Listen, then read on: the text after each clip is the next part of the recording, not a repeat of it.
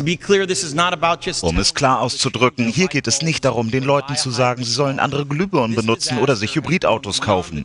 Diese Katastrophe ist nicht mehr durch den Einzelnen lösbar. Es sind die Industrien und Regierungen der Welt, die jetzt im großen Maßstab handeln müssen. Und der Zeitpunkt dafür ist jetzt. Now must be our moment for action.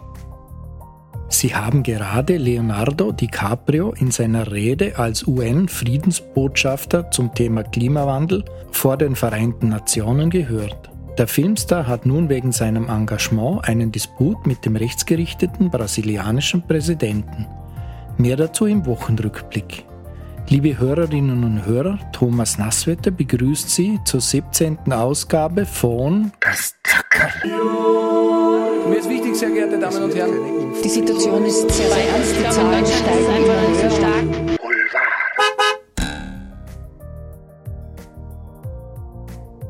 Der brasilianische Präsident Jair Bolsonaro hat Schauspieler Leonardo DiCaprio scharf angegriffen. Er sagte, DiCaprio solle besser seinen Mund halten, nachdem er sich über die ökologische Bedeutung des Amazonasgebietes geäußert hatte. Die Zerstörung des größten Regenwaldes der Welt hat stark zugenommen, seit Präsident Bolsonaro im Jahr 2019 sein Amt antrat. DiCaprio hatte eine Reihe von Tweets abgesetzt, in denen er junge Brasilianer aufforderte, sich für die Wahlen im Herbst zu registrieren. Brasilien ist die Heimat des Amazonas und anderer Ökosysteme, die vom Klimawandel betroffen sind, schrieb DiCaprio. Was dort passiert, geht uns alle an und die Stimmabgabe der Jugend ist ein Schlüssel, um eine Veränderung für einen gesunden Planeten voranzutreiben. Bolsonaro ließ daraufhin dem Filmstar ausrichten, DiCaprio muss wissen, dass der Präsident der Welthandelsorganisation sagte, dass die Welt ohne die brasilianische Agrarindustrie hungern würde. DiCaprio sollte also besser den Mund halten, anstatt Unsinn zu reden.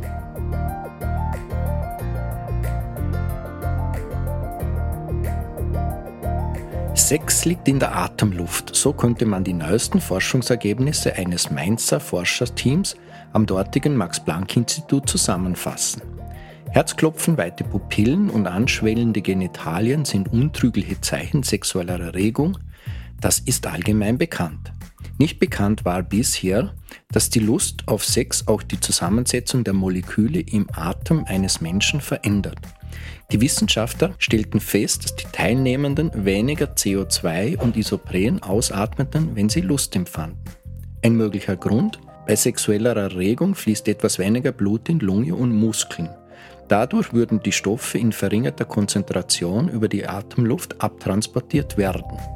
Zudem enthielt der Atem der männlichen Versuchspersonen die Abbauprodukte Phenol und Indol, die bei der körpereigenen Herstellung der Aminosäuren Thyropan und Tyrosin entstehen. Das sind Vorläufersubstanzen von Botenstoffen wie Serotonin und Dopamin, die wichtig für die Entstehung von Lustgefühlen sind. Bei Frauen lieferte die Atemgasanalyse insgesamt weniger deutliche Ergebnisse als bei Männern. Dazu das Forscherteam. Das könne einerseits an der geringeren Teilnehmerzahl gelegen haben, aber auch daran, dass die Frauen den erotischen Film nicht so erregend fanden wie die männlichen Versuchspersonen.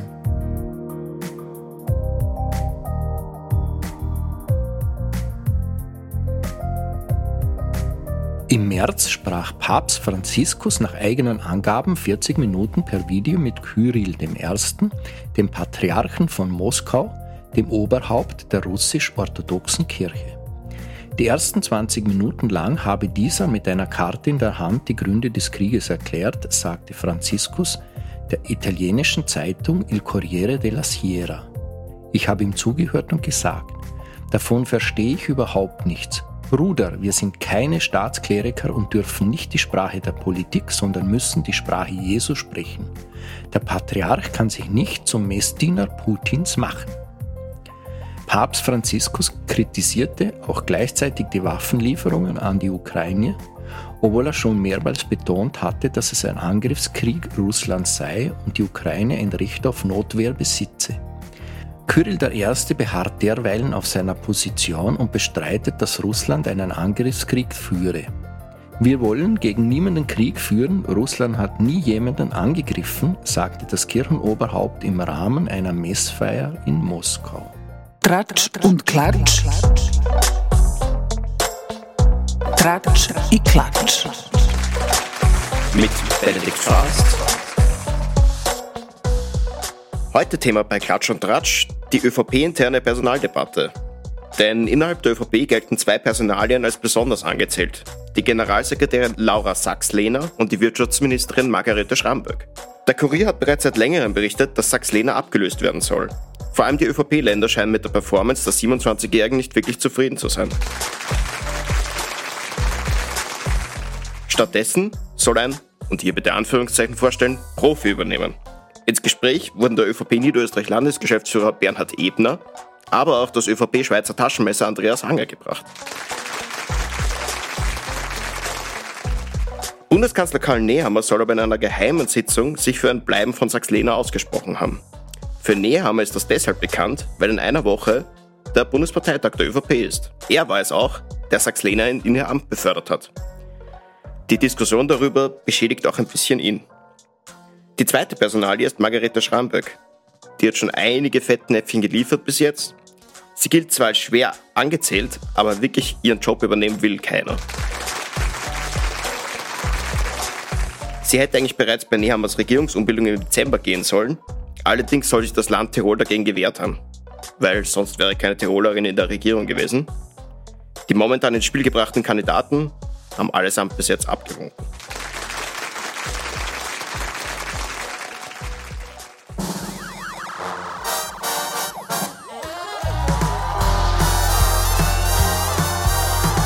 Das Thema der Woche mit Ben Weiser. Das Thema der Woche ist der Absturz Österreichs im Pressefreiheitsranking von Reporter ohne Grenzen. Das ist eine weltweite Organisation, die dieses Ranking wirklich jedes Jahr rausbringt. Und da ist Österreich jetzt um ganze 14 Plätze abgestürzt auf Platz 31. Wir haben in diesem Zusammenhang mit dem Präsidenten der Organisation Fritz Hausjell gesprochen und der identifiziert wesentliche Gründe für diesen Niedergang. Nämlich neben den Angriffen auf Reporter äh, im Zuge dieser sogenannten Corona-Demos sind das vor allem Slap-Klagen gegen Medien wie Zack Zack, Intransparenz bei der Medienpolitik und ausufernde Inseratenvergabe. Bei Slap-Klagen handelt es sich um Einschüchterungsklagen gegen Medien und einzelne Journalisten und zwar existenzbedrohend, denn äh, es werden oft horrende Summen an Rufschädigung konstruiert, um das Medium dann vor einer Veröffentlichung abzuhalten oder bei einer Veröffentlichung in den Ruin zu treiben. Denn selbst wenn man ein Verfahren gewinnen würde, wäre man schon oft davor pleite, weil die klagende Partei häufig sehr viel Geld hat und das Verfahren dann in die Länge ziehen kann dementsprechend. Fritz Hausjeld spricht in diesem Zusammenhang vor allem von Klagen aus dem Umfeld von ÖVP-Gönnern. Das kommt also nicht direkt von der Partei selbst, ist aber sehr auffällig. Und das betrifft natürlich auch uns. Die ÖVP-Inseratenaffäre hat zudem wie im Brennglas gezeigt, wie abhängig Medien von der Politik sind, während die staatliche Presseförderung im Vergleich zu den Inseraten viel zu gering ist. Ein Vorschlag von Reporter ohne Grenzen wäre, das Verhältnis umzudrehen, also weniger oder gar keine Inserate zu vergeben, dafür mehr Transparenz bei einer höheren Presseförderung äh, vorzuschlagen, weil die demokratiepolitisch wichtig ist. Denn äh, Medien haben ja auch eine sehr, sehr wichtige Funktion in der Demokratie als Watchdogs, als vierte Gewalt. Und das kann natürlich staatlich gefördert werden, aber transparenter als es jetzt ist und äh, weniger abhängig von der Politik. Insgesamt ist es etwas seltsam, dass ein sterbender Printmarkt mit Inseraten vollgestopft ist und dann auch noch mit Digitalförderung bedacht wird. Das heißt, diese Digitalförderung der Regierung kommt den Online-Auftritten großer Tageszeitungen zugute und nicht etwa reinen Online-Medien wie Zack Zack. Das ist also nicht nur nicht zeitgemäß, sondern offensichtlich auch politisch gewollt. An der Reaktion der Medienministerin Susanne Raab kann man schon ablesen, dass die Debatte sehr schwierig wird. Denn Raab hat gleich mal das Ranking selbst in Frage gestellt und betont, man wolle sich die Methoden des Rankings genau anschauen. Es bleibt also abzuwarten, ob es überhaupt die Möglichkeit gibt, dass sich was im Mediensystem ändert.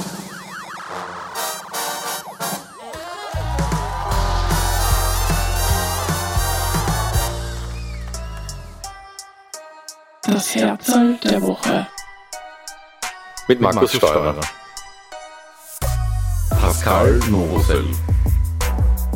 Pascal Novosel. Unser Herzl der Woche ist ein Hanfbauer aus Wien Leasing. Der Herr Novosel führt in Wien Leasing ein Unternehmen, was sich auf CBD-Nutzhanfpflanzen spezialisiert hat. Warum ist das so spannend? Im Sommer 2020, also jetzt bald zwei Jahre her, ist die Polizei wegen eines Fehlalarms im Nachbarbetrieb ähm, in diesen Gewerbepark, wo das Unternehmen angesiedelt ist, hingefahren und hat dort die Halle von dem Herrn entdeckt und logischerweise Cannabisgeruch wahrgenommen, ist daraufhin in die Halle gegangen. Die drei anwesenden Mitarbeiter, die dort waren, konnten leider schlecht Deutsch so ist der Worst Case eingetreten. Die Polizisten vor Ort haben gleich eine illegale Plantage gewittert. Trotz aller Erklärungsversuche dieser Mitarbeiter ja, hat sich die Polizei damals entschlossen, alle 1700 aufwendig aufgezogenen CBD-Pflanzen abzuschneiden und mitzunehmen. Natürlich hat sich dann herausgestellt, dass das alles legal war. Die Staatsanwaltschaft hat die Ermittlungen eingestellt. Auch das Verwaltungsgericht hat beschlossen, dass das alles ein rechtswidriger Einsatz war.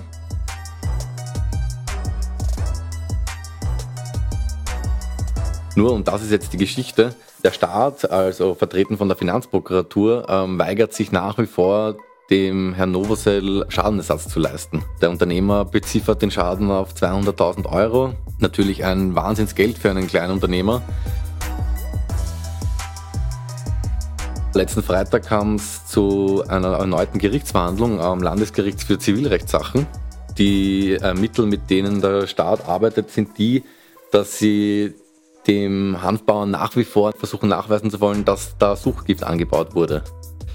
Ja, sie rechnen jetzt in einem Monat circa mit einem weiteren Urteil der Richterin. Das Problem ist, und das vermuten auch ähm, der Herr Novosel und sein Anwalt ist, dass die Finanzprokuratur höchstwahrscheinlich wieder in Berufung gehen wird und ja, sich das wahrscheinlich noch ein weiteres Jahr ziehen wird. Das heißt, das kann jetzt noch durch weitere Instanzen gehen, das geht dann zum Oberlandesgericht bis zum obersten Gerichtshof und erst dann, wenn da entschieden wird, dass das wirklich ähm, ein rechtswidriger Einsatz war, erst dann wird über die Höhe der Schadenersatzsumme entschieden. Es ist quasi wie ein Kampf David gegen Goliath. Die Prozesskosten, die Anwaltskosten für Herrn Novosel steigen und steigen. Der Staat wirft ihm vor, illegal gehandelt zu haben und sich gegen das Gesetz zu stellen. Dabei ist es seiner Meinung nach genau umgekehrt. Weil Tatsache ist, es haben ja schon Gerichte entschieden, dass das ein rechtswidriger Einsatz war. Nur ja, weigert sich der Staat, Schadenersatz zu leisten. Das Herzl der Woche.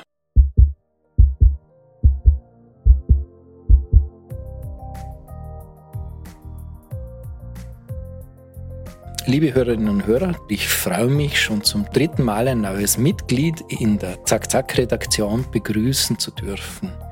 Und diesmal setzt mir vis-à-vis -vis die Anja Melzer und ich würde Sie nun bitten, liebe Anja, Könntest du dich unseren Hörerinnen und Hörern einmal kurz vorstellen? Ja, hallo. Es freut mich, hier im Podcast zu sein und auch seit neuestem in der Zack-Zack-Redaktion. Mein Name ist Anja Melzer, ich bin 32, ich bin seit bald gut 15 Jahren in Wien, arbeite auch schon seit etlichen Jahren als Journalistin und ähm, bin nebenbei, es ist, man darf nicht vergessen, es ist auch ein Job, alleinerziehende Mama. Kannst du uns ein paar Stationen deiner beruflichen Karriere als Journalistin nennen, damit die Zuhörer ein bisschen eine Vorstellung davon haben? Ja, also grundsätzlich meine allererste Station war mit fünf Jahren, als ich die Dorfzeitung produziert habe. Die gab es, glaube ich, außer meine Eltern nicht besonders viele Leser. Na, Scherz. Ähm, na, ich habe ähm, im Jahr 2014, glaube ich, angefangen, mein allererstes Praktikum zu machen, oder war es 2013, weiß ich nicht mehr, also ist schon eine Zeit her, aber da habe ich sozusagen meine ersten Buchstaben jemals ins mediale Geschehen geklopft beim Standard, habe dann mehrere weitere Praktika, wie sich das natürlich leider, muss man dazu sagen, so gehört für junge Journalistinnen, also anders ist es ja schwierig, in, in diese ganze Branche einzusteigen, andere Praktika durchlaufen, habe dann immer wieder auch mit dem Journalistenkollektiv Dossier zusammengearbeitet und dort vor allem recherchieren gelernt, was mir bis heute natürlich sehr nützlich ist.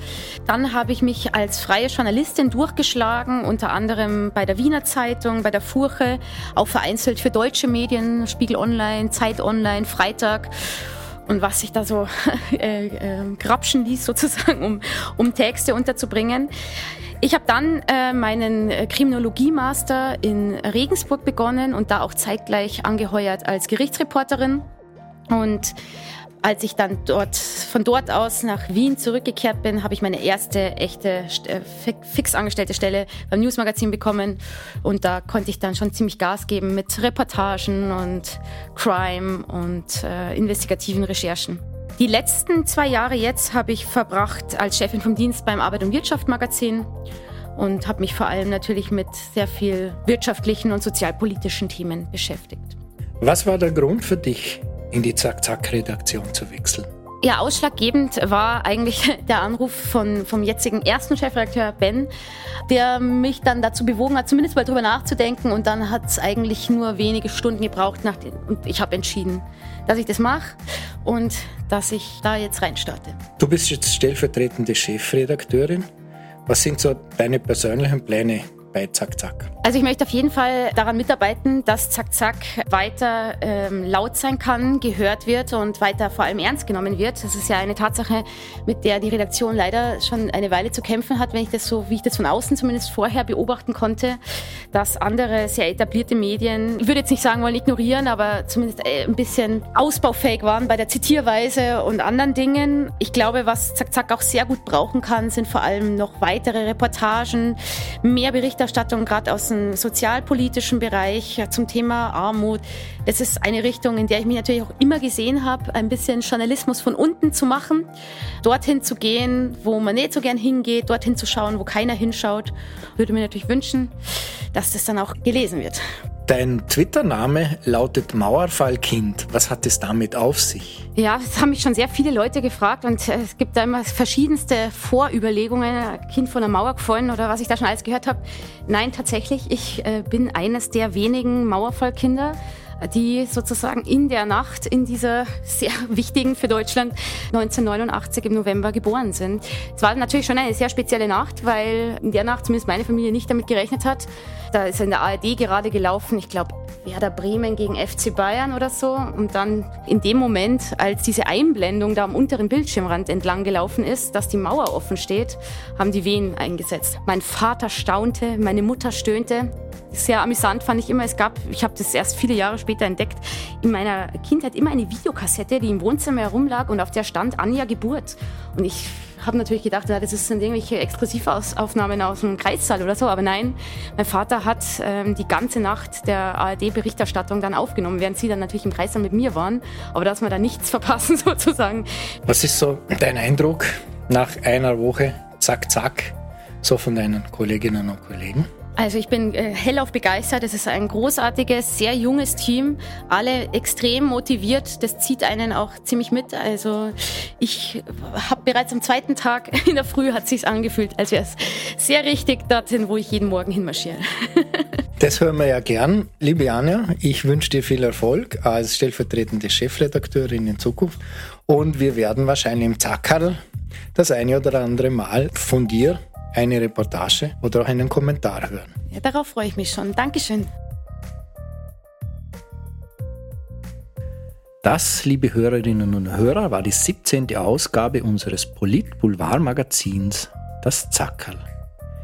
Ich wünsche Ihnen eine gute Woche, machen Sie es gut und bleiben Sie uns gewogen. Das Zackerl. Mir ist wichtig, sehr geehrte Damen und Herren. Die Situation ist sehr, sehr ernst, die Zahlen steigen immer höher.